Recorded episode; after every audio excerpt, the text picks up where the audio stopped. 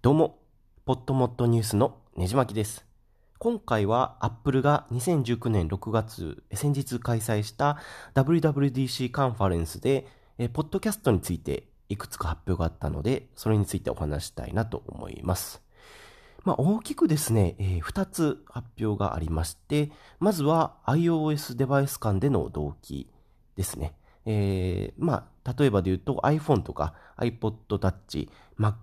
などのすべてのデバイスで、えー、ポッドキャストの今聞いている部分とか、新しいエピソードなど、えー、登録している番組などの情報が同期できるということです。まあ、これは当たり前といえば当たり前なんですけれども、まあ、あのー、Android みたいにいろんなアプリがあるわけじゃないので、えー、一つにまとまって管理できるのは便利かなと、個人的には思います。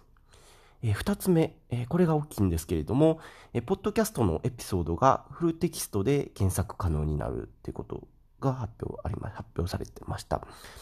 まあ、タイトルだけじゃなくて、え、ポッドキャストで話されているエピソードの内容まで、えー、テキストで検索になる検索可能になるってことで、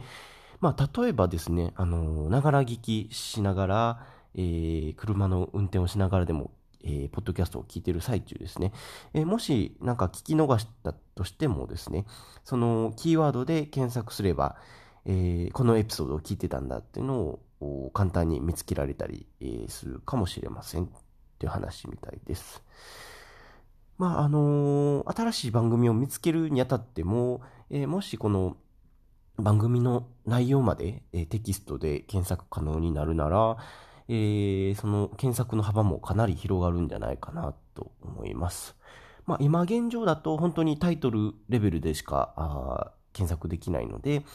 まあ、本当にこのポッドキャストのエピソードの内容がフルテキストで、えー、検索可能になるってことであればえ、非常に大きな進歩かなと思います。まあ、Google はもうすでに一部対応しているような機能なので、まあ、全く目新しいっていうわけではないんですけれども、まあ、Apple も大きく前進するんじゃないかなっていう期待を持てるかと思います。えー、もう一つがですね、えー、WWDC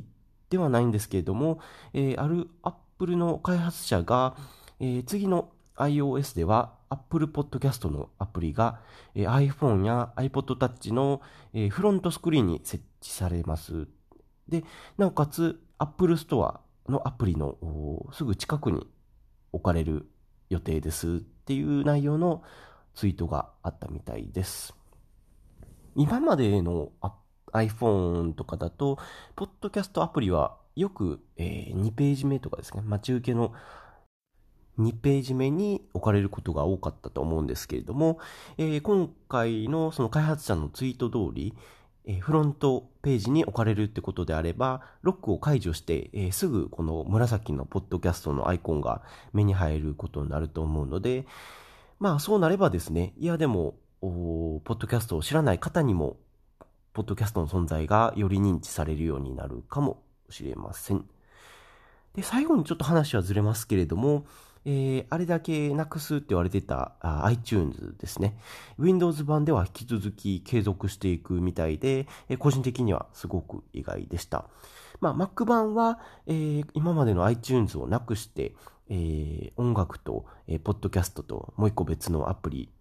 に、えー、分割して、えー、プラットフォームを作られるということなので、えー、まあその辺今後 Apple がどういう対応していくのか、えー、見守っていきたいなと思います。ということで話を終えたいなと思います。このポッドキャスト以外にも、ねじ巻きラジオというポッドキャストやっておりますので、興味のある方はぜひ聞いてみてください。では、次のエピソードでお会いしましょう。